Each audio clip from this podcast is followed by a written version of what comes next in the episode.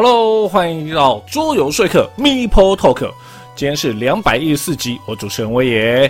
好，那一开场呢，我们先来回应一下哦，真的很久没有回应那个 Parkes 的那个留言了。好，在这边呢。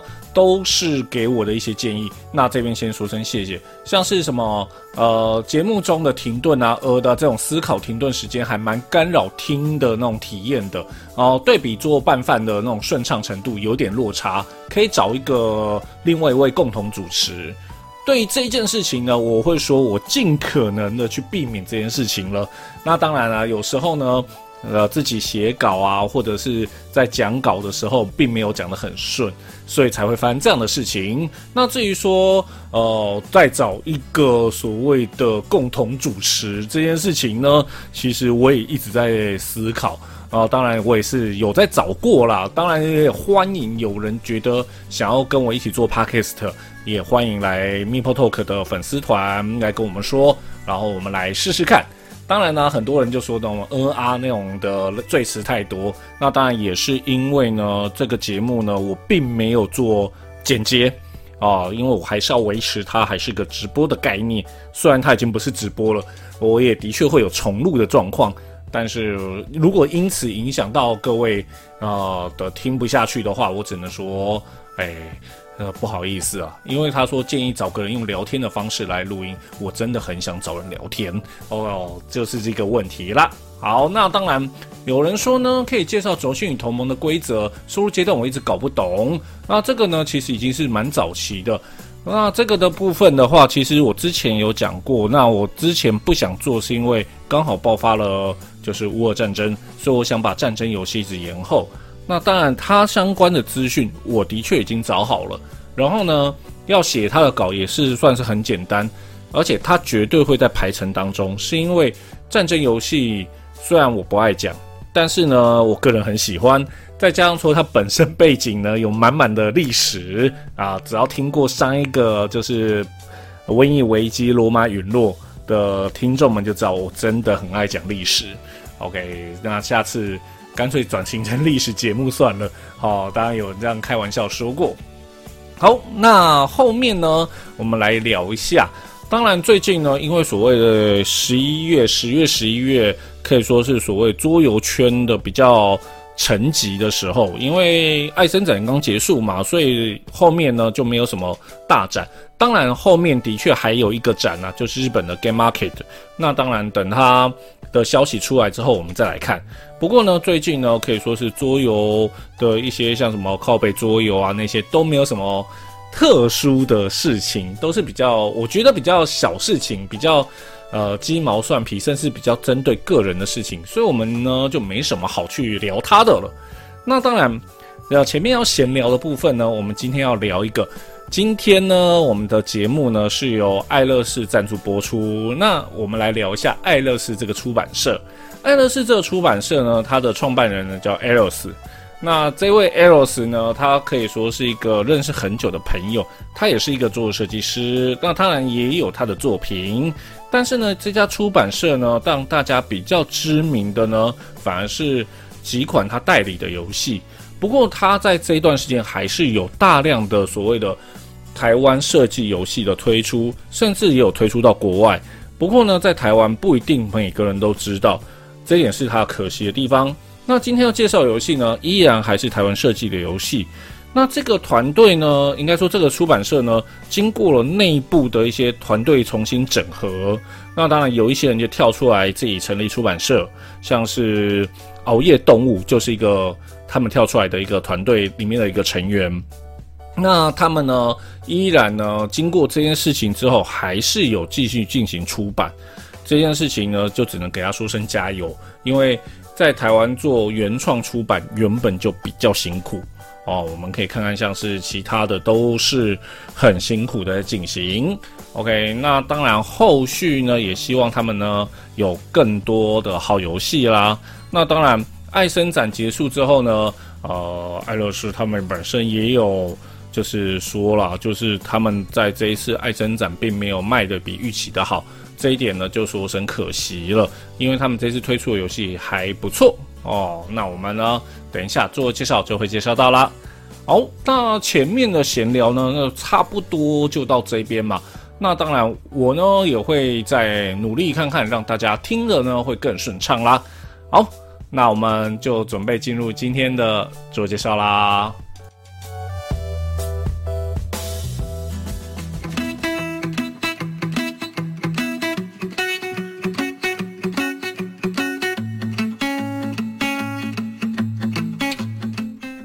好今天要介绍这款游戏呢，也是在新锐的时候看到的。所以呢，如果说你有听到新锐特辑的话呢，就会知道我今天要介绍是哪一款游戏啦。那我就直接就开宗明义破题啦。今天要介绍这一款是《玉立交易者》，是爱乐士这次提呃推出的游戏。那当然，以这个背景，它有两款游戏。那这一款呢，《玉立交易者》呢，当时我看到游戏的内容物的时候，就完全吸引到我。因为呢，我觉得它是一个商业的游戏。那当然，我个人呢，大家都知道哦，我也就是很喜欢讲历史相关的。但是其实对商业相关的，我也有很有兴趣。像是另外一款所谓呃郁金香泡沫，其实我也很有兴趣。只是我没有好好可以玩它的机会，所以一直没有机会去讲它。包括它现在又出了新版本的差异，这些东西我都没有法去讲。这对我而言就是一个很可惜的事情。但是当天呢，我到了爱乐士的摊位跟 ELS 聊天，然后做了这个简单的访谈的时候呢，他就呢拿出了这款游戏，跟我说呢，这一款游戏可以说他们新推出的，而且呢，这一款游戏呢，它的特点是呢。当时呢，他们是在所谓的台北设计师聚会的时候看到这款游戏，然后呢，他就觉得这款游戏概念很好，所以就把这款游戏签了下来。哦，是一个非常有趣的一个过程。那当然，我有去询问别的编辑，然后别的出版社的编辑，他们说，哦，他当时也有看到这一款游戏，但是呢，一切动作都没有 Alice 那么快，这一款游戏就被签走了。OK，那这一款游戏呢，就是我们今天要介绍的《玉立交易者》啦。那当然不免俗的，我们先介绍一下作者。来，第一位 Smooth 哦，台湾设计师 TBD 的创办人。那他的作品呢，有《完美履历》《三只小猪》《玉立交易者》等等游戏。那当然呢，现在呢，台湾呢去艾森的时候呢，啊，Smooth 呢也是 T 带着 TBD 以及相关的一些台湾的做设计师一起去的。好，来第二位呢？哦，这位作者呢，呃，之前在讲好乐牌的时候有介绍过，他呢就是罗曼卡特吉安，然后法国做设计师，那现旅居台湾，那作品有《十三皇冠》、《怪物和碧蓝深处》、《几何艺术》、《怪物咖啡》、哦，弦乐曲、好乐牌以及今天的《玉立交易者》等等游戏。OK，哦，是他们两个共同设计的游戏啦。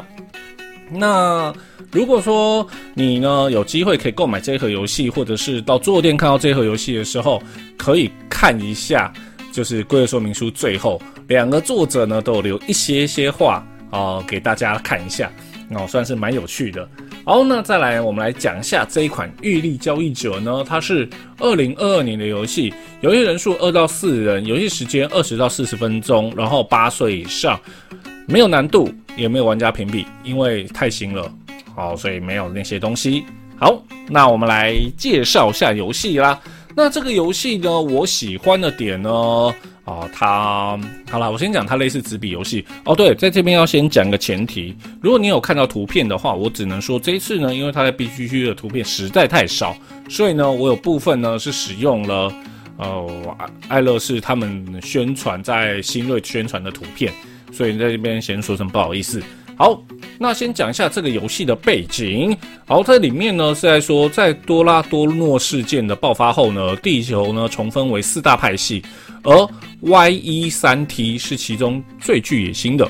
他与各个派系呢签订了合约，要求每五十年一次的土地划分。此刻。玩家呢，身为派系的代表，哦，将以土地为筹码来交换，并获得更多的资源。你呢，能做的就是最大化你派别的福利。那还是不幸沦为其他野心家的垫脚石呢？OK，那在这个游戏呢，游戏一开始的时候呢，玩家呢会获得一个玩家版图。那还有，当然还有一支白板笔，对，这就有就是纸笔游戏啊。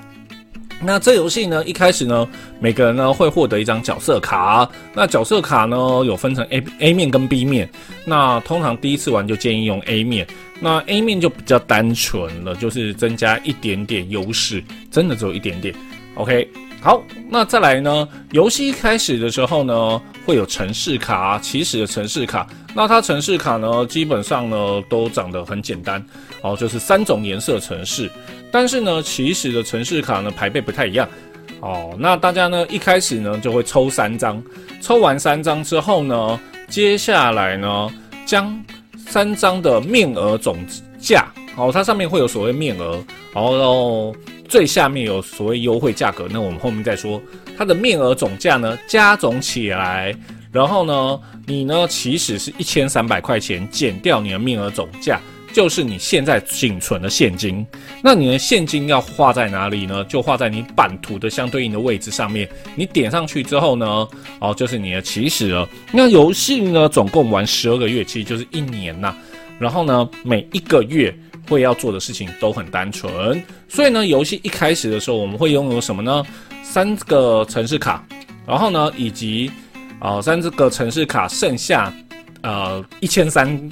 一千三百块钱剩下的金额，以及一个起始角色，还有呢，游戏呢还有一个所谓的媒体影响力板块哦。那个这个媒体影响力板块呢，大家其实都是在零的位置哦。但是在游戏开始，应该说图片里面并没有办法找到可以拼在一起的画面，反正它就是零到七。OK，好，再来，游戏呢一开始。会抽两张趋势卡，一张代表年终，一张代表年末。那年终就是第六个月会做一次特殊结算，然后再来就是十二个月游戏结束的时候也会做一个结算。好，那再来最后一个就是在中间呢，剩下的城市卡洗一洗之后开五张，然后游戏就可以开始了。好，那游戏开始的时候呢，是由谁先呢？他是说。呃，如果说你呢是用红色标记，就是红色标记为起始玩家，那那红色标记是什么？就是你的媒体，然后那边会有 token。哦，我不得不说，那个 token 做的有够大。再来呢，就是如果都没有人选红色的话，就是今天花最多钱的就起始玩家啦。好，那游戏呢怎么进行呢？轮到你的时候，要做事情呢蛮单纯的。就是两件事可以去，呃，可以去做哦。为什么变续？好，能够去做。第一个呢是购买城市卡，第二个就是贩售城市卡，买或卖。那买的时候很简单，中间有五张卡片，好，你选一张去购买它。那购买的金额呢，就是卡片中间的那个数字，它就是它的面额。然后呢，你购买之后呢，就直接呢在你的所谓的你的金流板上面，你的。上面做一个加减，如果减的话就往下，然后加的话就往上，就这么简单。那中间有可能会划过某些符号，那那些符号是什么？我等一下再说。那当然，在你的版图的右下角会有两个区块，它的意思很简单，就是每整个游戏有一次的机会，你可以买两张或者是卖两张。哦，那当然在买的时候呢，你一定不能没有钱。就这么简单，再来就是卖，然后卖的时候呢就比较特别。好，那卖的时候呢，基本上呢就是你把卡片卖掉，放到牌库的中间，哦，就是中间的那五张，然后就把它放上去。然后你放上去的时候呢，基本上呢就是你的面额，就是加上你的面额。但是每一张卡片呢，有一些应该说大部分呢都有一个特点。它在十二个月份上面呢，会有几个月份标示出来，那个呢叫做优惠月，或者啊不，它正确应该叫做奖励。你在这几个月出售的话，会有额外奖励。那那个额外奖励呢，就是你不拿上面的面额，改拿下面的数字。所以呢，就是你这个城市在某几个月卖的时候，会特别有钱就对了哦。然后你的钱呢就往上升。那当然一样哦，刚才有说可以。买两张也可以卖两张，但是呢，这两个行为每一个游戏中只能各做一次。然后当你卖出去的时候呢，要特别注意，你的版图呢上面最多最多就是一千块钱。也就是说呢，你今天卖卖太开心了，超过的话，你只能拿一千块钱。好，那特别要注意一件事情，那中间呢基本上是五张，但是在过程中会有买卖，所以牌会有可能会变少。所以呢，在任何一个时间点的时候呢，如果呢它只剩下两张的时候，请立刻补到五张。好，那就这样子一直进行，进行到第六回合的时候呢，就会进行第一次结算。那第一次结算的时候呢，哦，这个时候就会看。年终的那张牌，那年终的那张牌呢，就会告诉你说，哦，有可能是所谓的现金持有最多的或最少的会获得一些好处。然后呢，接下来要做的事情呢，就是把中间的五张城市卡全部弃掉，然后重新开五张，然后我们就进行后面的回合。那在过程中呢，会有几个特别的状况，第一个。版图上面呢，会有三种颜色的所谓的投资符号，这个呢会一定会在格子中间，所以呢你在画的过程中有可能画经过它，那只要画经过它呢，你就获得那个符号。再来，里面呢还会有一个东西叫做媒体影响力符号，那媒体的影响力符号就有点像漫画的对话格，但是呢它有两种，一种呢是正常的，另外一种用红线画掉的。那如果呢，你画过正常的，你的媒体影响力就会上升一。那当然，如果你画过那种那种有一个红线画过的话，就是告诉你减一啦。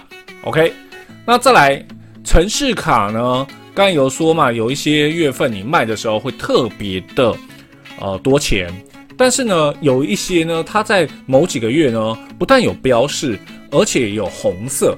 那这个时候呢，就是所谓的特殊庆典。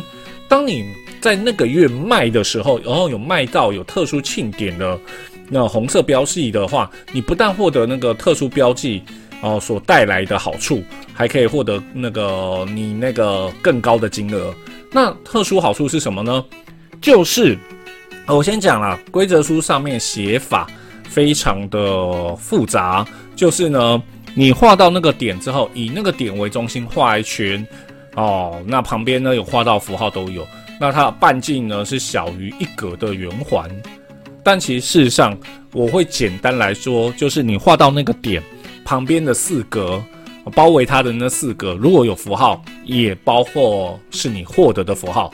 OK，好，那就这样子一直玩玩玩玩玩，玩到十二月，游戏就结束了。那游戏结束的时候呢，就开始结算分数啦。那这游戏呢，结算分数的方式呢，也很简单。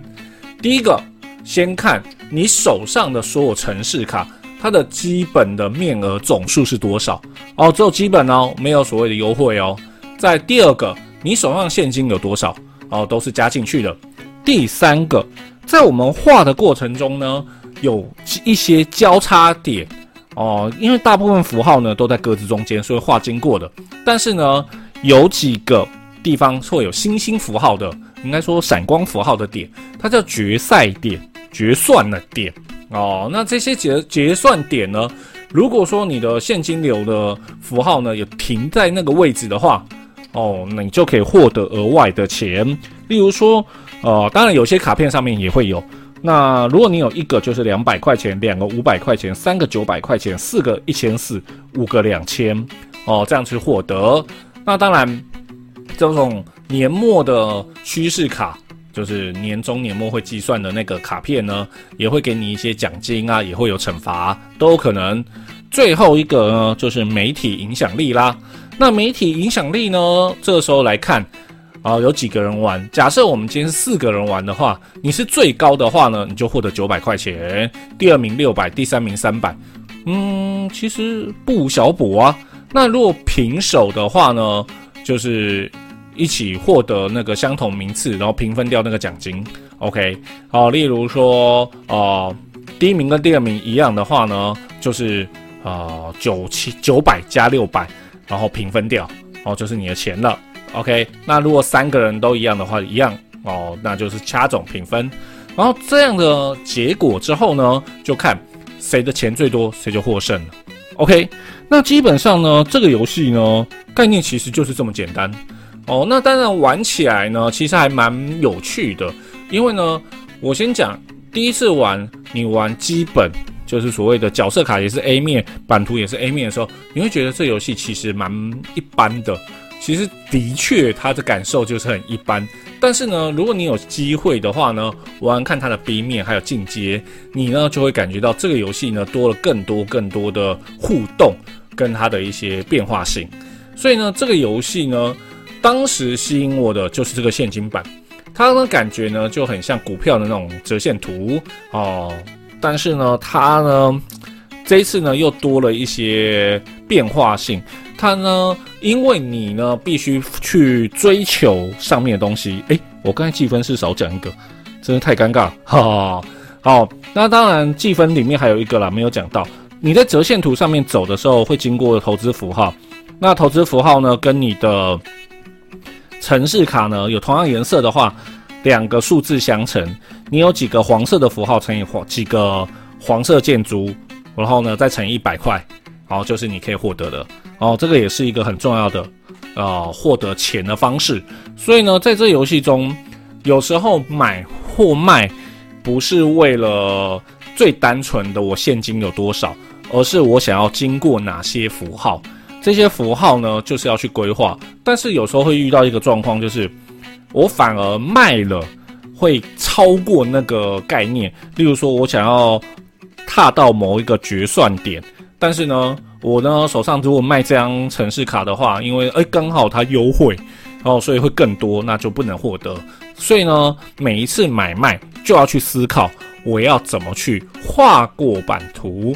所以呢，这游戏呢重点其实不单纯是买卖，而是你要在这个版图上面怎么去画才是这游戏的重点。哦，每一次呢，尤其是第一次玩的时候，很多人都搞错这一点，就是单纯的我只想买卖，没有版图才是重点。OK。那这个游戏呢，基本上呢，我觉得算是一个新手向的游戏。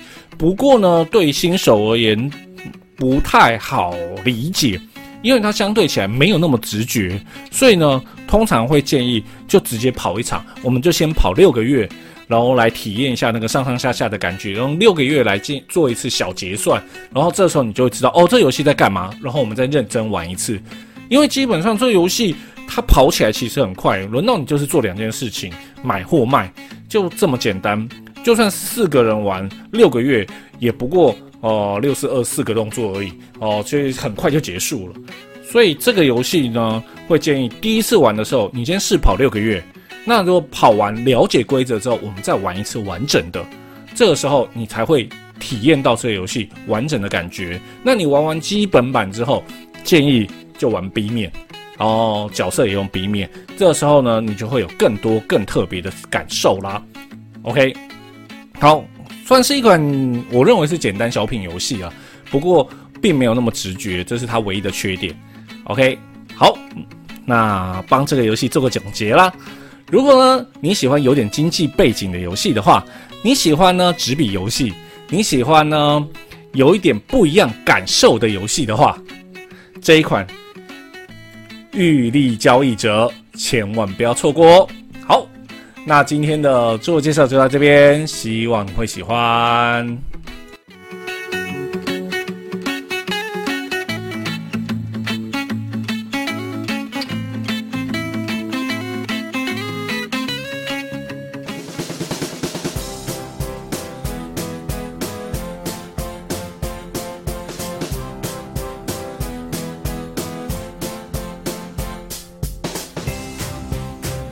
没有切进去。桌游新闻，好，今天依然准备三则桌游新闻。来，第一则，上一集介绍到《瘟疫危机》这个系列，那作者呢，马特利科克可以说是合作游戏呢优秀的设计师之一。然后，如今呢，他有一款合作游戏出现在众人面前啦。那这边先说一下哈，这一款游戏本来应该要放在集资新闻里面。但是呢，因为这一集在就十月二十号上线，刚好呢也是集资结束的这一天。啊，不过不过出版社已经表示了，二零二三年呢会出版。OK，所以就当做一般的新游戏新闻啦。那这款游戏呢就是黎明啦。这款游戏是一到四人，然后游戏时间六十到一百二十分钟，建议年龄是十岁以上的游戏。那黎明这款游戏呢，是一款以气候变迁和温室效应为核心的游戏，乍听之下有点像之前介绍过的 CO2，不过呢，这一次是合作游戏，玩家呢将扮演中国、欧洲、美国和多数世界。OK，那这边用的多数国家或多数世界呢，并非传说，呃，一般使用的所谓发展中或者第三世界国家来称呼，然后它它指的就是那个除了那几个已开发国家之外的国家。那当然，另外一位共同作者有为了这个写一篇文章，所以有兴趣可以看一下他为什么这么称呼。那玩家呢，就是扮演所谓的中国啊、欧洲啊、美国啊和多数啊世界或者多数国家。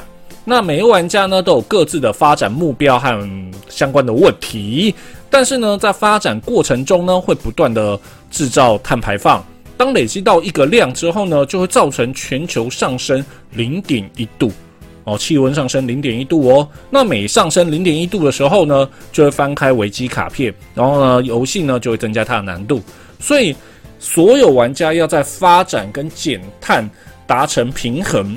那游戏的目的呢，就是呢达成零排放就算获胜了。但如果温度上升到两度，或者是有过多的社区呢陷入危机，就会输掉这个游戏啊。所以呢，对这个议题或者是合作有兴趣的玩家，不要错过这款游戏。黎明了，好，第二则新闻，Welcome to Earth。哦，现在的人口人数。人类数量是零，这是呢人类消失后的世界这个纪录片的开场白。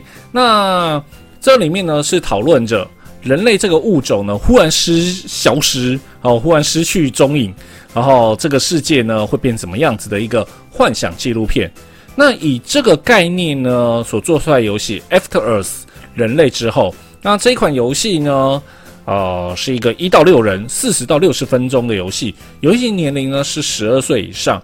那它背景是来说呢，二零八三年呢，人类在几十年前就已经灭绝了、消失了，只留下呢地球上的一些遗迹。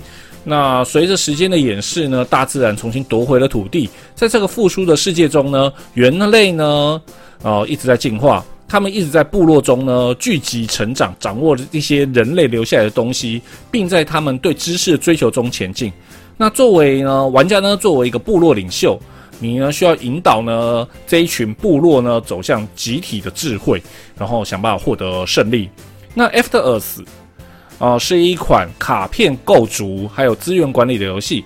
那每个玩家呢从一副八张随机的卡片中开始。然后呢，在每一个回合会抽出四张卡片，依照你的选择呢，将它排成一排，然后从左至右来执行卡片上面的动作。然后呢，这些卡片的组合呢，会让你收集到资源，或者是获得胜利点数。然后呢，在过程中呢，你要去想办法吸引更多的猴子、猿类来加入你的牌库啦，像是强大的黑猩猩啊，足足智多谋的猩猩，然后多才多艺的黑猩猩，以及聪明的山魈。哦，那第一个呢，获得八十分的玩家呢，就获胜啦。那这个游戏呢，预计在二零二三年三月在法国全面发布啊。当然，全球的时间呢，还没有公布啦。好。第三则新闻，《猫岛奇缘》这款游戏呢，是一个板块拼放的游戏，也是曾经在靠北桌游出现率很高的游戏啦。那先不论它的风风雨雨，游戏本身呢是一款好游戏。如今呢，作者要把猫岛烧掉啦，而且烧得更彻底啦。那今天要介绍的呢，是同一个作者在 KS 上面发布的游戏。如果你直接翻译的话，叫做木筏竞赛，或者是竞竞赛到木筏。那这是一款一到四人的合作游戏，游戏时间呢四十到六十分钟。那《猫岛奇缘》的背景是在说呢，邪恶的瓦许黑手船长呢，他将要在五天后呢前来摧毁这个猫岛啦。那玩家们呢扮演了奇幻都市史库尔之巅的市民呢，前来岛屿上面拯救猫咪，然后防止这些猫被灭绝。那如今呢？这一位瓦许黑手船长已经把猫岛给烧了，然后夺取完资源了。但是呢，上次还是有一些猫咪没有救到，怎么办？所以呢，玩家们呢，哦就要赶去，因为呢，传说中岛的另外一侧还有一个木筏可以逃出去，所以玩家要合作带领这些剩下的猫猫逃出升天。那游戏依然还是板块拼放，每一回合呢要做的事情就是拼放版图，并且建构道路，然后引动猫咪。但是呢，最后大火会燃烧，在大火的压力压力之下呢，玩家是否成功救回剩下的猫咪，就是他烧脑的地方啦。那这游戏呢，基本版本会是五十英镑，然后七十英镑的时候呢，会增加猫咪的指示物升级，变成模型啦。那当然还有个更高的，那就是会有。前一款猫岛以及所有的模型了。那这个呢，现在它的集资呢会到十一月十一号，所以有兴趣的赶快去集资哦，或者是期待有人出中文版啦。好，今天的三则新闻呢，第一个呢就是《瘟疫危机》的作者新游戏《黎明》，那预计二零二三年会推出。来，第二则呢，《After Earth》啊，是一款也是竞争然后卡片构筑的游戏，二零二三年三月在法国会上市。好，第三个 case 新闻就是《猫岛奇缘》作者新品，哦，是一款合作游戏，然后集资呢到十一月十一号。好，以上三则新闻，希望你会喜欢。